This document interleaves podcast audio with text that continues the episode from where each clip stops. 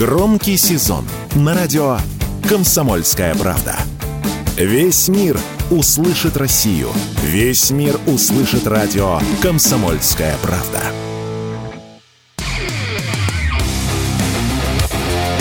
КОЦ. Аналитика с именем. Авторская программа военкора Александра Котца. Прямой эфир радио «Комсомольская правда». Здесь Игорь Измайлов. Александр Коц, аналитика с именем, как и всегда в этот день недели. Здесь э, с главными э, событиями, с аналитикой. Саша, приветствую. Да, друзья, здравствуйте. Сегодня, конечно, день такой необычный. У нас э, формат не предполагает обычных гостей. Я тут сижу умничаю, рассказываю с высоты собственного опыта о том, что меня зацепило на этой неделе. Но вот события, конечно, в Израиле, которые начались в эту субботу, они требует серьезного анализа, и поэтому мы при, пригласили э, в наш эфир эм, большого эксперта, э, бывшего израильского государственного деятеля, главы службы «Натив» Яков Кедми. Яков Иосифович, спасибо, что нашли время. Яков Иосифович, у меня вот к вам вопрос, как э, к ветерану войны судного дня. Вы все-таки ее прошли, были в самых жестких сражениях. Как вы восприняли события минувших выходных, субботы? Почему так произошло, что израильская разведка, которая считается лучшей в мире, израильская армия, которая считается образцом, ну вот это все пропустила и получила такой удар? Как вы это оцениваете? Ну, первая реакция – это злость и обида, потому что э, я помню, как было в прошлой войне, 50 лет назад – какая была, какая это была э, катастрофа как э, военной разведки, так и общего командования. Сейчас это было еще хуже. Мало того, что повторилась почти э, полностью вся стратегическая ошибка. В чем она заключалась? Тогда было достаточно данных о том, что египетская и сирийская армия готовы к войне. Мало того, в руках военной разведки были все оперативные планы наступления, как египетской, так и сирийской армии. Подробные, просто добыли их. С точки зрения получения информации они хорошо работают. Но тогда э, как бы э, в толковании этих данных, фактов – военная разведка пришла к выводу, что войны не будет. По тем или иным причинам э, это маневры и войны не будет. Сейчас это повторилось абсолютно точно, несмотря на то, что такой ход мысли вообще был запрещен по всей теории разведки. То есть разведка не может говорить, будет или не будет. Она должна определять те или иные вероятные способности, что может быть. Дальше она может в приложении сказать, что вероятность такого развития такая, вероятность такого события такая. А, тут они это нарушили, они сказали, нет, это маневры. Такие же маневры были полгода назад, год назад. Мы знаем, они это делают, мы, мы их лучше понимаем. То есть все-таки какая-то информация у них была? А? То есть все-таки какая-то информация у них была о каких-то телодвижениях Хамаса? Информация была полностью, что как может не быть? Более двух тысяч человек готовили больше года. Надо было тренировать экипажи, надо было тренировать людей, отрабатывать те или другие техники, те или иные маневры. Все это знали. Как, что может быть. Но не верили, что это будет. А почему? А вот мы думаем, что они не будут. Ну, э, я, я не знаю, э, на всех языках, на которых я знаю, даже на э, русской ненормативной лексике у меня не хватает слов. То это, это, это ошибка на уровне разведки Генерального штаба, на уровне разведки Южного округа. Вторая, есть такая вещь, которая существует в разведке. Это сложная дисциплина, но это самый сложный вопрос в разведке. Он называется э, разведка и главнокомандующий. Эта система, э, это исследование, теоретически очень много их было. Они должны ответить, а кто отвечает за анализ разведки? Начальник разведуправления или главнокомандующий? Когда я учился в академии, это моя была дипломная работа тоже. Так что я с этой дилеммой очень хорошо знаком. За оценку разведки отвечает главнокомандующий. Разведка – это только рекомендующий советник. А решение, что из решения, из анализа разведки, принять как базу для оперативных приказов, это решает только главнокомандующий, или глава правительства, или командир воинской части, командир армии, командир дивизии, неважно. И тут, неважно, что сказала разведка, главнокомандующий должен был определить, какие действия он предпримет к возможному работе, развитию событий. Начиная на, на, на, от самого благожелательного, это маневры, и кончая на то, а если это не маневры? Это не... разведка это не оракул. Она ошибается и оценивая анализ разведки всегда принимается и, до, и обязаны принимать оперативные части, принимать во внимание, что это может быть ошибка – и тогда они должны готовиться не по тому, что разведка сказала, что она думает будет, а что противник может делать. То есть разведка делится всегда на две основные дисциплины.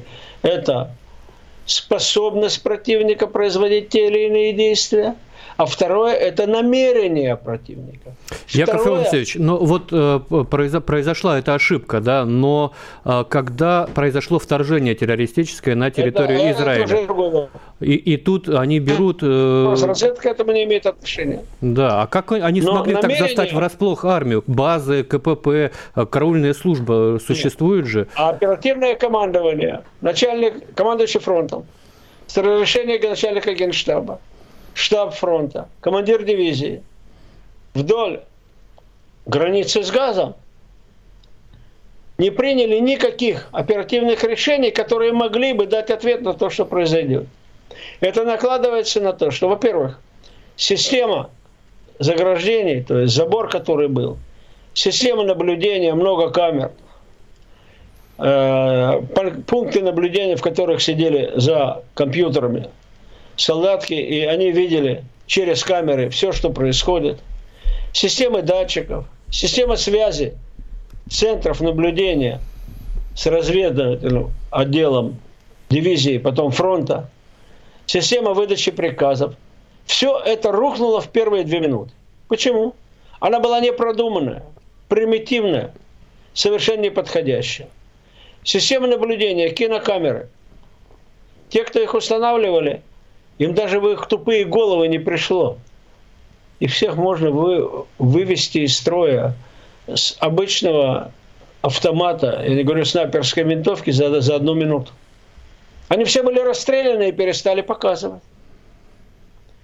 Системы связи от них, от пунктов. То есть все камеры наблюдения, они вдруг все ослепли. Второе. Система связи с этих камер наблюдения, э, с этих центров, они были построены на принципу такие высокие антенны, высокие башни. На крыше башни были антенны, которые принимали сигналы из башни и должны были их передавать. Но опять-таки, они не учли опыт не то что развития событий других армий, то, что происходит сейчас на Украине – Хамасовцы запустили примитивные квадрокоптеры с маленькими гранатами. Все антенны были уничтожены за первые минуты, это параллельно с этим. То есть система наблюдения предупреждения была выведена из строя в одну минуту. Система связи их была выведена в ту же минуту. Все системы связи, которые были в штабе дивизии, в штабе округа и на э, узловых пунктах, также были выведены, потому что они работали по такому принципу. Это одно. То есть все, что построили, не имеет значения. Второе, система заграждений оказалась настолько прочной, что любой трактор или взрывчатка в полтора килограмма разрывает этот забор, и через две минуты он прорван. И поэтому на протяжении всего, всей границы с Газой, 60 5 почти километров, было 85 проломов, сделанные в одну минуту. Где был трактор, это было 2 минуты. Дополнение к этому. Из э, Южного э, округа части были выведены э, на западный берег в Иудею Самарию. Замены им не было. Войска не были в состоянии боевой готовности, войск было мало, никакого предупреждения никому не было. Поселениях, которые находятся 3-5 километров от границы, в каждом есть подразделение местное, из местных жителей, готовое к защите. У них есть оружие. Но оружие было в э, бомбоубежищах закрыто. Предупреждения никто не получил. Солдаты на базах, даже в штабах, спали. Охрана была очень маленькая. Все произошло в считанные минуты. И вся эта система плохо продуманная, из ряда, из ряда э, вон плохо организованная, лишенная солдат системы связи и оповещения не сработало. Яков Иосифович, на пару мгновений прервемся. Премьера на радио «Комсомольская правда». Фридрих Шоу. В главной роли Мадана Фридриксон. При участии агентов Кремля и других хороших людей. Автор сценария «Здравый смысл». Режиссер, увы, не Михалков.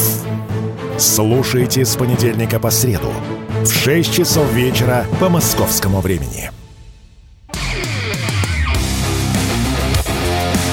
КОЦ. Аналитика с именем. Авторская программа военкора Александра Котца.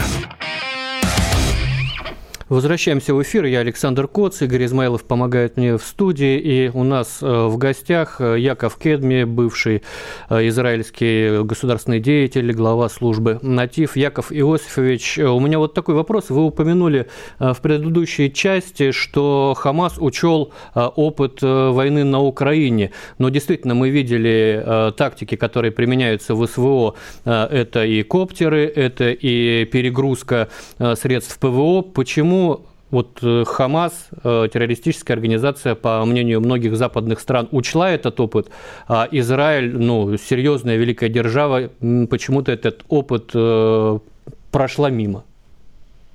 Во-первых, не держава, во-вторых, не такая великая. А в-третьих, вероятно, не такая серьезная. Если на оперативном уровне они не приняли этого внимания и не перестроили систему так, чтобы она в их функционировала в реальных условиях боя, значит, они несерьезны. Не надо нас преувеличивать. Израиль, Израиль и евреи такие же народы, как и все другие. У нас есть отличительные качества. Но мы не, мы, мы не самые умные, и мы не самые умелые, и мы не самые великие. Это доказывает то, что произошло и 50 лет назад, и сейчас. И то, что произошло, это катастрофа.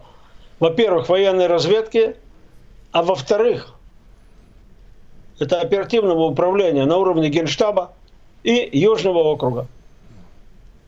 И поэтому в первые полтора-два часа войск не было, связи не было, никто ничего не знал.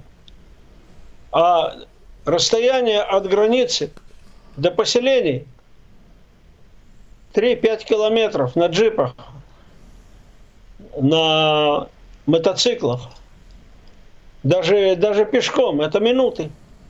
Застали людей врасплох и начали их э, убивать. Всех, кого поймали, как и что. То есть э, проблема тут для израильской армии очень серьезная, но она такая была и 50 лет назад. Там тоже была. Полный провал военной разведки с точки зрения оценки информации – вся информация была, но, то, на толку. Второе, не подготовка, особенно тогда, на той войне, Южного военного округа к развитию событий, хотя можно было предотвратить все это другой организацией войск. И Генштаба который не дал дополнительных войск, которые были под рукой Северному военному округу. И тогда война 50 лет назад могла идти совершенно по-другому. То есть это ошибки такого рода, они не характеризуют силу армии, но они случаются. Ну Чтобы вот... вам было понятнее, вы военный корреспондент, вы понимаете. Я все время говорил и тогда, и сегодня. То отступление российской армии в ноябре прошлого года в Харьковской области, оно не характеризует силу и боеспособность российской армии. Это результат серии ошибок, недочетов на командном уровне того или другого, которые привели к такой ситуации. Армия потом должна это исправлять. То же самое и у нас. Это не характеризует армию. Когда? Ну, ну, кстати, вот вы упомянули Харьковскую область, э, я тогда там работал, и мне показалось, что то, что продемонстрировал сейчас Хамас, э, это примерно та же тактика, которую продемонстрировали тогда украинские войска. Вот эти малые мобильные да? группы, которые очень быстро захватывали большие территории. Правильно, но у, правильно. А система обороны не организована, не готова к этому. И связи нет. Первые солдаты появились через два часа. Те солдаты, которые были, небольшое количество – они проявили чудеса героизма, они ничего не могли сделать. Когда подошли, стали под, подъезжать, подбрасывать те или иные части, тогда ситуация изменилась. Потому что результат. У нас погибло порядка 1400 человек. Пока подсчитали, еще не всех подсчитали. А, из них военных человек 250. Все остальные гражданские. Дети, женщины, молодежь невооруженные. Но сейчас нашли, когда делали э, прочесывание местности, более тысячи трупов бойцов Хамаса. Более тысячи. Несколько сот взяли в плен. То есть их боеспособность не такая уж высокая. Но если армия лишается возможности воевать так, как она может, как она должна, по вине командующих, или из-за их ошибок, или из-за их охлядности, или из-за э, их э, э, не, не, непрофессионализма, за это платят солдаты своими жизнями. Яков Федорович, сейчас мы сегодня, упоминаем вот Украину. Такая, у меня вот, вот у меня вопрос. того, что произошло. Да, по Украине. А, насколько вы верите вот в эти сообщения о том, что а, Хамас был вооружен в том числе оружием, которое поставлялось Западом на Украину? Настолько, насколько среди взятых видов вооружения Хамаса были виды вооружения, которые были поставлены на Украину гранаты, автоматы, еще кое-что. То есть они попали туда. Как они попали? Очень просто. Украину я тоже немного знаю. Самое коррумпированное государство и всегда таким было. И поэтому украинские олигархи продавали и продают часть оружия, которое получают от Запада, всем, кто платят деньги – Первые, кто платят деньги, это преступные организации и террористические, им всегда нужно оружие. И банды преступников, и террористы, в том числе Хамаса, приобрели оружие. Почему нет? А украинские олигархи на этом наживались. И наживаются. Так это было, так оно и есть. То есть я, мне нечего сказать, когда я, я вижу это оружие, и там написано, там, там маркировка, ясно совершенно, откуда оно пришло. Это кроме того, что хамасники сказали, что они благодарят Украину за то, что она им помогла оружием. Но я не думаю, что это было на государственном уровне, а вот на частно, частно коррупционном, да. С ведома американцев? А? С ведома американцев они могли не знать о том, что Украина перепродает это оружие Хамасу? Американцы, американцы догадывались, что они перепродают, так же, как они знали о коррупции в афганской армии и знают о коррупции в, в украинской армии. Но они решили закрывать на это глаза, как и тогда. Потому что, ну, что делать? Это же их союзники, их надо оберегать. Но... Яков Иосифович, а насколько далеко США готовы поддерживать Израиль? Вот как вы думаете, во что сейчас выльется в дальнейшем этот конфликт? Будет ли наземная операция? Сможет ли выдержать Израиль, если пойдет Хезболла? Подключится ли к этому конфликту Иран? Насколько это все далеко может зайти? Во-первых, нам не нужна американская помощь, она никогда не нужна была и сегодня. В первые 48 часов мы мобилизовали 360 тысяч резервистов. В течение 48 часов они явились каждый в свою воинскую часть, вооружились, сели на свои машины, часть отправили на север на случай конфликта с Хизбаллой, основная часть, в рам... основные приехали на юг против Газы и сейчас занимают свои позиции перед наземным выступлением. Это обычно мои сыновья и мои племянники, каждый из них служил э, в интересных и боевых частях. Каждый позвонил в свою часть в тот же день, спросил, приезжать? Нет, им сказали, сидите дома. Но они не приехали. А кому сказали, тот приехал. Теперь ситуация такая.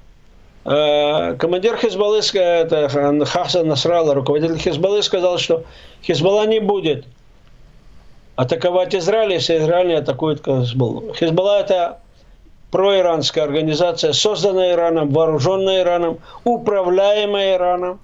И ее цель – вступить на стороне Ирана, если будет военный конфликт между Израилем и Ираном. А он будет, как вы думаете? Нет.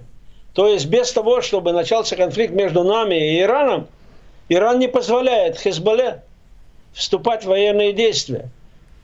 Потому что все, что вложено, все деньги, все оружие, вся тренировка только для этой цели. Не из-за какого-то Хамаса в Газе. Второе. Мы предупредили и Хизбаллу, и Иран.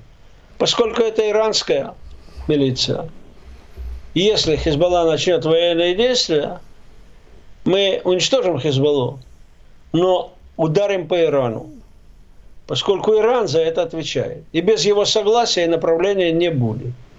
То есть иранцы отлично знают, что любая провокация со стороны э, Хизбаллы может привести к удару по ним.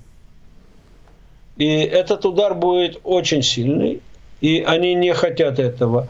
Даже если мы не будем применять того оружия, которого у нас нет. Можно совершенно спокойно разрушить Иран, не применяя неконвенционального оружия. Но иранцы знают, и они поняли, что если будет атака Израиля на Иран, американцы присоединятся. Яков Кедми, бывший руководитель израильской спецслужбы «Натив». Александр Коц, аналитика с именем. Продолжим сразу после новостей. Вопросов еще много. Он срывал большой куш – Борис Бритва или Борис хрен попадешь. Жесткий, как удар молотом. Живой советский герб. Говорят, эту сволочь вообще невозможно убить. Он с песней уничтожал кольцо всевластия. Шаланды полные фекалей В Одессу голый приводил и угонял бумер. Мы же люди искусства. У нас все должно быть красиво, лицо и все такое. Пушкин. Кстати, сам бухал и в сельской бане с барышнями безобразничал. А теперь он пришел на радио «Комсомольская правда». Каждый понедельник в 7 часов вечера Дмитрий Гоблин-Пучков с толком, расстановкой и старым добрым сарказмом обрисовывает слушателям обстановку в стране и мире. Каждый понедельник в 19 часов по московскому времени. Подключайтесь. Гоблин плохого не посоветует. КОЦ. Аналитика с именем. Авторская программа военкора Александра Котца. Возвращаемся в эфир. Я Александр Коц, Игорь Измайлов. И у нас в гостях Яков Кедми, бывший э, израильский государственный деятель, глава службы «Натив». Яков Иосифович, как, по-вашему, может проходить э, наземная операция? Учтет ли Израиль э, опыт городских боев, который был приобретен в, в ходе специальной военной операции на Украине? Да, есть и опыт ваших боев, и есть опыт наших боев – и планы на овладение газой давно существуют, они были э, э, давно готовы, только ждем приказа. Я вам скажу, что, примерно, что мы делаем. Сегодня над северным участком газа, возле места, которое называется Саджаия, были разбросаны листовки с наших самолетов. Там было предложено всем жителям этого района уйти из своих домов, потому что там будет наступление израильской армии. Куда уйти-то? В другой район Газы. На юг. Пусть идут туда. Не, Уйдут из домов. не вся Газа бомбится? Не-не-не, только северного района. После того, как они уйдут, даже если не уйдут, в назначенное время будет атака на этот район. Сначала артиллерия и э, самолеты, а потом танки и бронепехота. Неизбирательно по всему. А? Неизбирательно по всему. Не понял?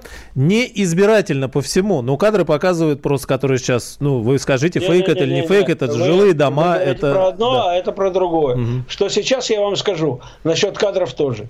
То есть план такой. Предложить жителям уйти, войска войдут, зачистят это место. Тех, тех бойцов Хамаса, которые сдадутся, возьмем в плен. Все остальные встретятся с Аллахом. Но для того, чтобы Одна уничтожить вещей, э, Хамас полностью, вы- надо полностью зачистить всю газу. Все нет, только места, где есть э, Хамас. Он не находится во всей Газе. Э, как она не, не большая, но она маленькая. И Хамас, э, штабы их, и где они находятся, только в нескольких местах.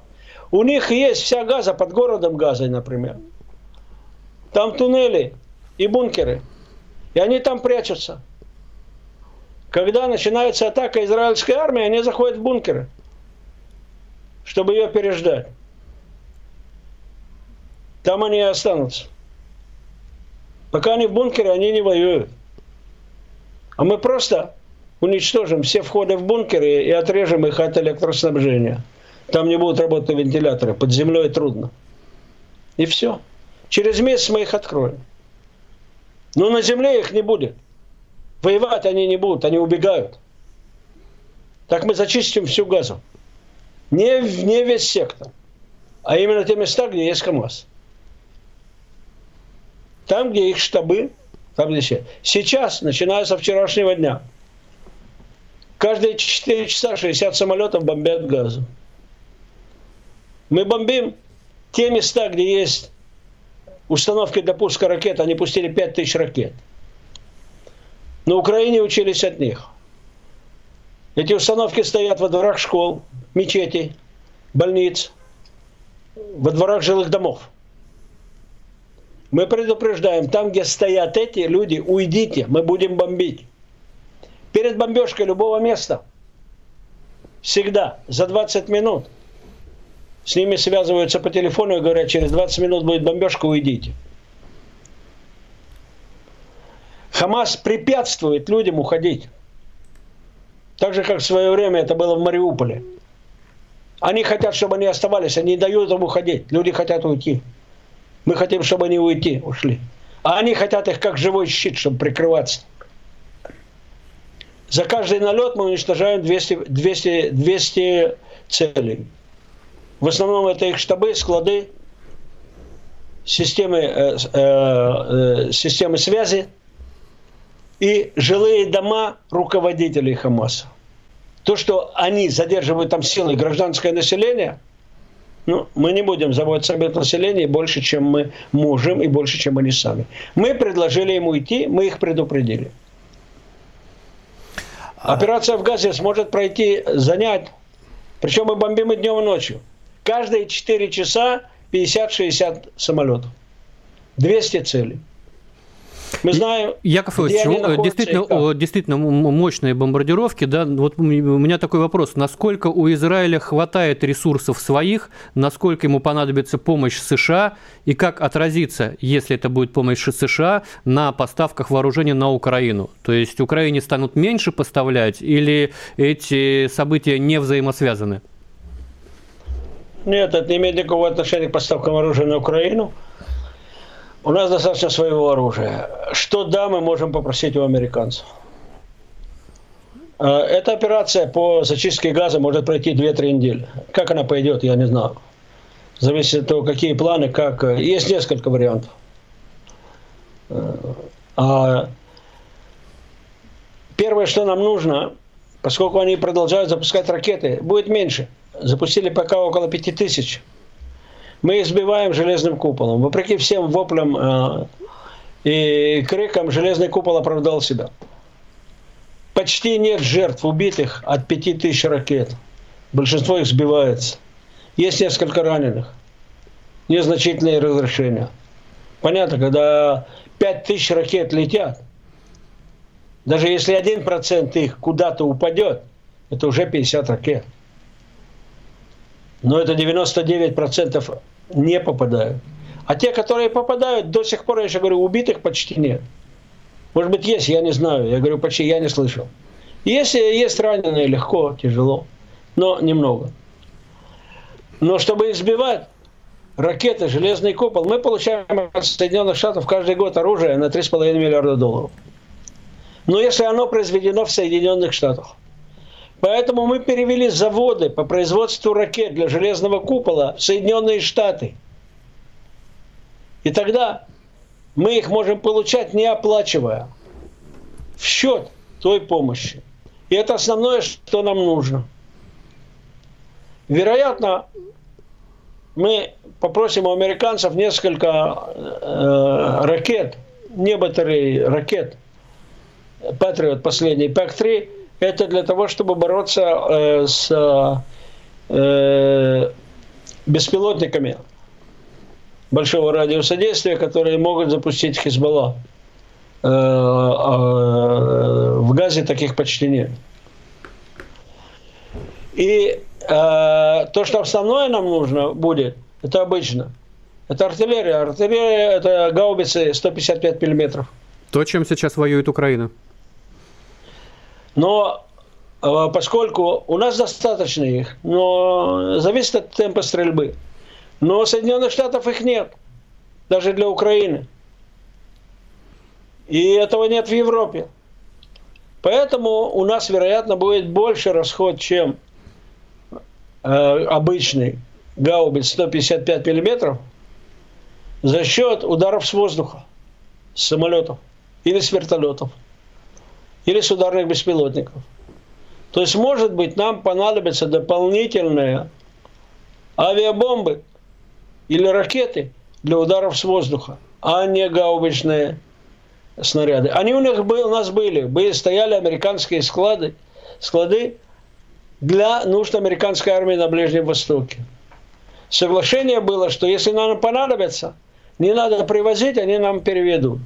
Но они полгода назад, это же их оружие, их склады, отправили его на Украину. Поэтому даже если будет другой расход, другой темп стрельбы артиллерии, мы это восполним танковой стрельбой и ударами с воздуха. На удары с воздуха, может быть, нам понадобится немного помощи американских снарядов. Больше нам ничего от них не нужно. То есть вы думаете, что помощь есть. Украине, она все-таки не, не будет снижаться, и те 100 э, миллиардов, о которых говорили в Вашингтоне, они все-таки дойдут до Украины? Или все-таки их будут делить между Украиной не, и Израилем? Украина получит то, что американцы потому что нет тот вид оружия, который идет на Украину, э, нужен Израилю. Не в тех количествах. А то, что нужно Израилю, не нужно Украине. У них нет F-15, F-16, F-35. Может быть, из-за усиленных, я говорю, каждые 4 часа 60 самолетов бомбят. Кто понимает в этом, это огромный расход запчастей для самолетов. Это большая нагрузка. То есть, вероятно, нам понадобятся дополнительные запчасти для обслуживания самолетов. Из-за того, из их очень интенсивного использования. Да, но это не то, что нужно Украине. Так что не надо связывать эти вещи. Если посмотрев внимательно, профессионально вглубь, почти ничего нет.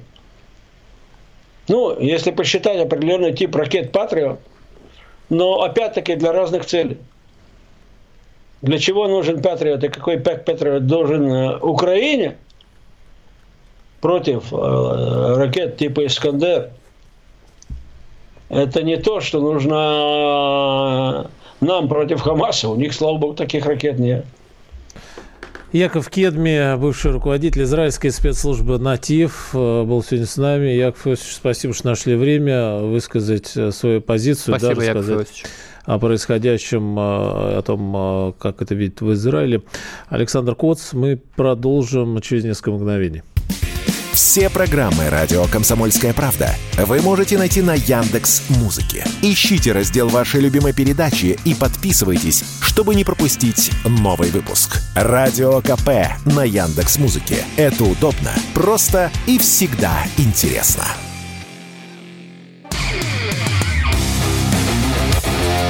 КОЦ. Аналитика с именем. Авторская программа военкора Александра Котца.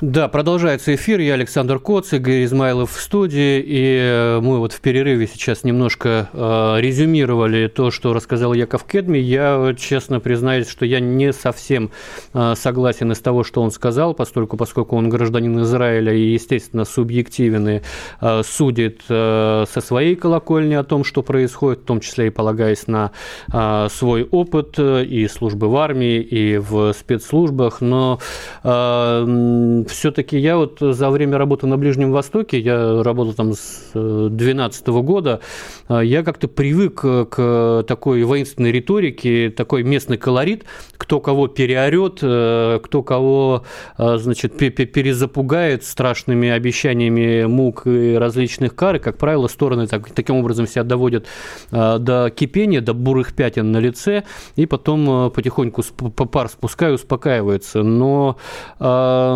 здесь немножко другое. Да, арабо-израильские э, конфликты, обострения, они случались и раньше. У меня вообще э, они ассоциируются исключительно вот с картинкой несчастных палестинцев, палестинца, как который тычет э, тельце такого ребенка, убитого в камеру, и потом этого ребенка хоронит многотысячная толпа.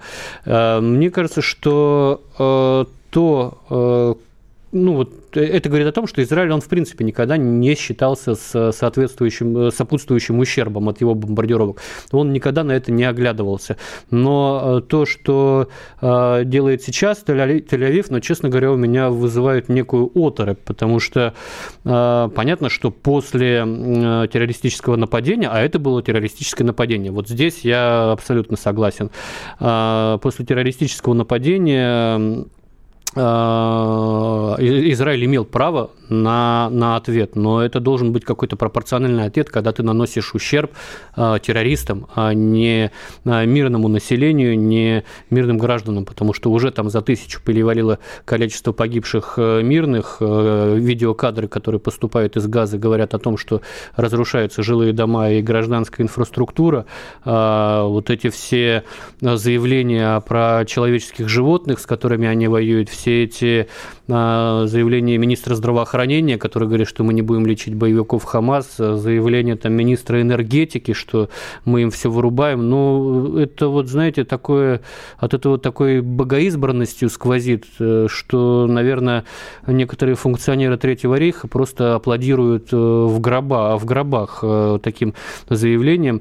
Я повторюсь, что ответ Израиля за террористическое нападение, конечно, должен должен был быть, но вот то, что мы сейчас видим... Ну, то, что я спросил, неизбирательность фактически. Да. Вот сейчас в трансляции очень многие пишут, что это геноцид, а в перерыве это не вот э, на ну, вышло, Геноцид да, это, это все-таки э, это, это такие э, термины, которые, которые может ввести только Совет Безопасности ООН. Ну, полмиллиона а, человек вот сейчас а, а из он, Газа а он, а он сейчас говорит, что они не могут осудить то, что э, проводят на земле э, палестинцев Израиль, ну, как это нельзя осудить? Ну, погибают мирные жители. Но устраивается... они хотя бы говорят, что вот, вот 338 тысяч человек были вынуждены покинуть дома в Газе. И когда а, а вынуждены говорит, покинуть а пусть куда? они уходят, а вот а, куда? И, да. и, и куда уходить, непонятно. В море уходить, в Египет, э, если там перекрыт КПП. А при этом Израиль запрещает через этот единственный КПП египетский ввозить гуманитарную помощь, э, потому что под видом гуманитарной помощи Тель-Авив предполагает, что могут туда завести оружие, но что это, если не, как говорит Сеймур Херш, блокада на Ленинград? В который пострадавших евреев приравняли к Я, я понимаю, если бы, если да. бы были какие-то гуманитарные коридоры, по которым людям бы дали уйти в принципе с территории э, сектора газа куда-то, ну, если не на западный берег реки Иордан, то хотя бы в Египет. Египту, Египту, конечно, тоже такое счастье не очень-то надо.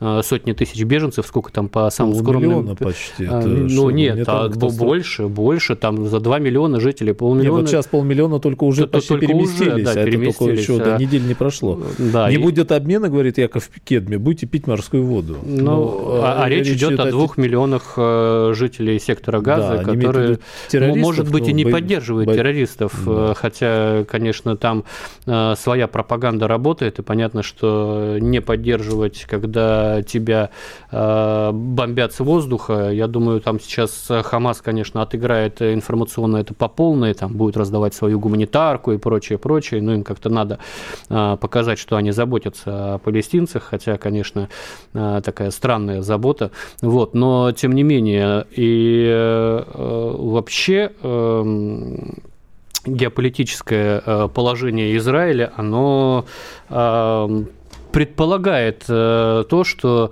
э, Израиль может в какой-то момент почувствовать себя загнанным зверем, у которого, э, которому нечего терять. И чем выше будет вот это вот озверение со стороны Израиля, ну, они сегодня уже бьют по Сирии, уже накернули по Ливану, Южному бьют.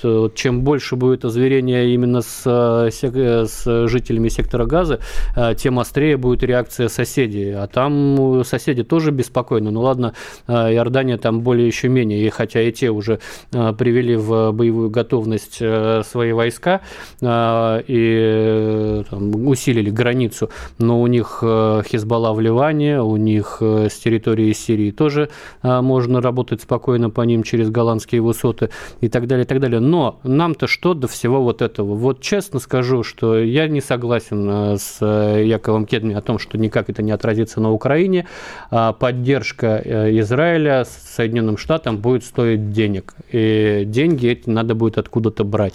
А, и я думаю, что брать их будут как раз э, из, той же кубышки, из которой отслюнявливают э, деньги на помощь Украине. Поэтому, поэтому как бы это цинично ни звучало, но чем э, дольше будет идти конфликт на Ближнем Востоке, а, тем это выгоднее для нас. Да, звучит страшно, да, цинично, а, да, там будут гибнуть мирные э, жители, но это все-таки ослабит э, ту поддержку, которую оказывает сейчас Запад Украине, и, и, и это откроет перед нами окно возможностей с помощью которого мы все-таки а, перейдем в свое контрнаступление. Понимаю, что многие хотели бы задать вопрос по тому, что происходит сейчас а, в Авдеевке. Ребята, операция только началась, такие операции любят тишину, поэтому я пока ничего по этой операции комментировать не буду. Призываю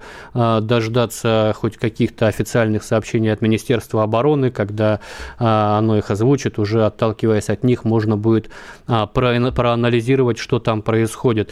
А вот. Но э, надо сказать, что все-таки чувствуется некая усталость э, у вооруженных сил э, Украины. Сегодня уже э, глава ГУР ВСУ, как его называют в соцсетях, мамин пирожок Буданов, заявил, что они выбились из графика, то есть они не провели, не провалили контрнаступление, они выбились из графика, но вот они выбились настолько, что что э, Хамас э, за два дня своей операции, э, наверное, взял под контроль больше территории, чем вся украинская армия за 4 месяца своего контрнаступления. Будем надеяться, что Хамас и Цахал будут еще долго друг против друга воевать, на них будет уходить все больше и больше американских денег, которых будет все больше и больше снарядов. не хватать Украины и денег, и снарядов, да, вот. А у нас тем временем промышленность работает бесперебойно, начинает восполнять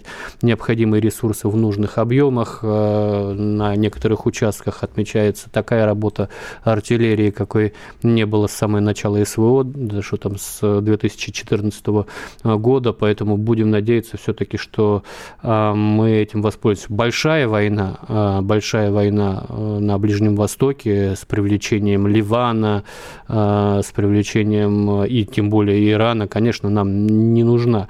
Ни нам, ни, ни израильтянам. Может быть, она нужна, конечно, американцам, которые спят и видят, как раздолбать Иран полностью, вбить его в, в пыль, в пустыню. Но нам это совершенно невыгодно, хотя бы потому, э, что мы все-таки э, э, рассчитываем, что есть какие-то у нас соглашения о военно-техническом сотрудничестве с Ираном, назовем это витиевато так по-восточному, и, конечно, мы заинтересованы в том, чтобы иранские беспилотники ударные летели на позиции украинских войск, а не палестинских террористов, чтобы Абрамсы ехали в сторону Газа, а не э, в сторону Работина и так далее. И у, у его... ну, и, или из Газа, в сторону из Газа. Да, ну и, и, и, ракеты, и ракеты у а, Ирана очень интересные есть, тем более, что а, в октябре, 18, по-моему, октября заканчиваются а, санкции Совбеза ООН, по которым такие ракеты вывозить из Ирана нельзя. Конечно, будет попытка продлить эти санкции, но я не вижу ни одной причины, по которой а, Россия проголосовала бы за а, продление этих санкций, поэтому будем надеяться, что а, вместе с э, геранями на поле боя в СВО расцветут и другие типы вооружений, не только иранские, но и, будем надеяться, еще и северокорейские. Тут аналитики отмечают усилившийся грузопоток по железной дороге из Северной Кореи в сторону России. Будем надеяться, что это оно самое. Через неделю, я думаю, все те же темы у нас еще будут. Э, Саш, про книгу спрашивали. Книга вышла в электронном Да, виде? вышла на маркетплейсах и shopkp.ru покупайте. КОЦ. Аналитика с именем. Авторская программа военкора Александра Котца.